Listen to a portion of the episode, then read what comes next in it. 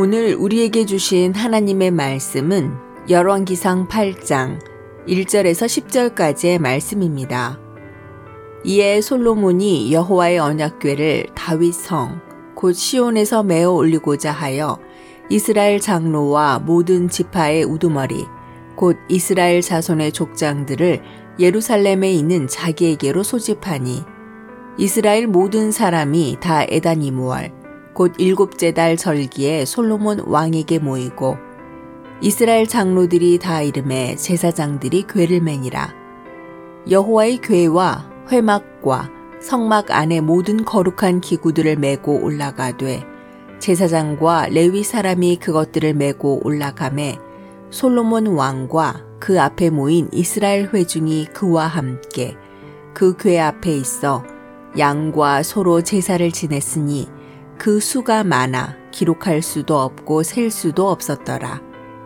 제사장들이 여호와의 언약궤를 자기의 처소로 메어 드렸으니 곧 성전의 내소인 지성소 그룹들의 날개 아래라.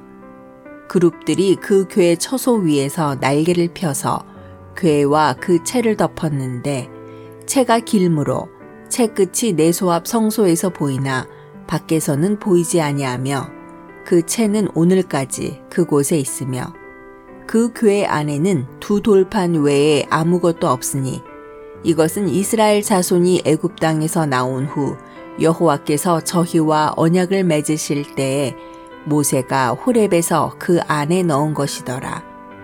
제사장이 성소에서 나올 때에 구름이 여호와의 성전에 가득함에 아멘.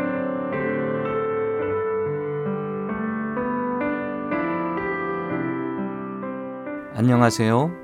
수요 묵상의 시간입니다. 교회에서 제일 중요한 것은 무엇일까요? 그리고 또한 예배 중에 가장 중요한 순서는 무엇일까요? 어떤 분은 성가대의 찬양이 제일 중요하다 말씀하시는 분 계시고요. 어떤 분은 뭐니 뭐니 해도 설교 말씀이 제일 중요하다라고 말씀하시는 분도 있고요.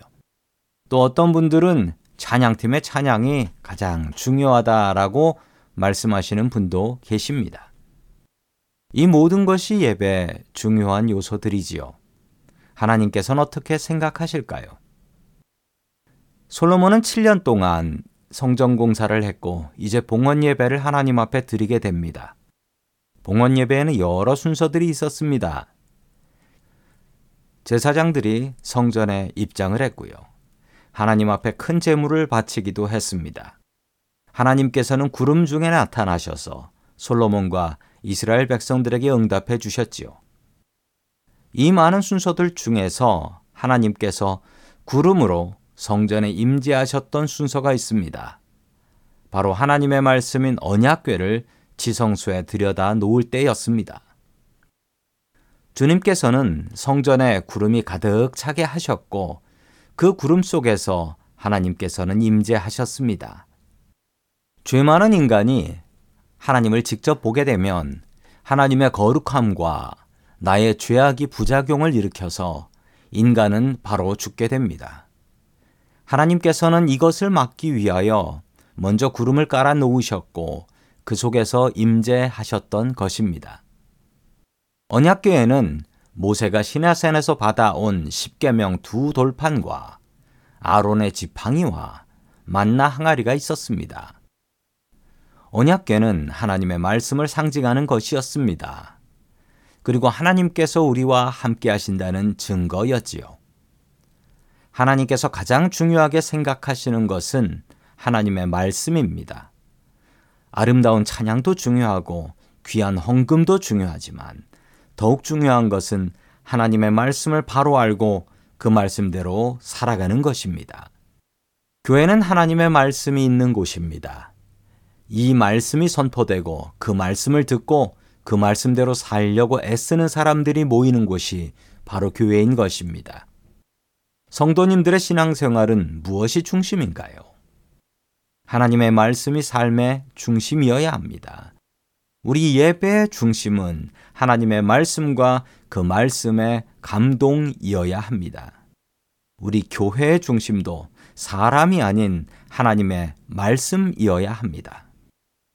하나님께서는 하나님의 말씀 중에 임재하시기 때문입니다.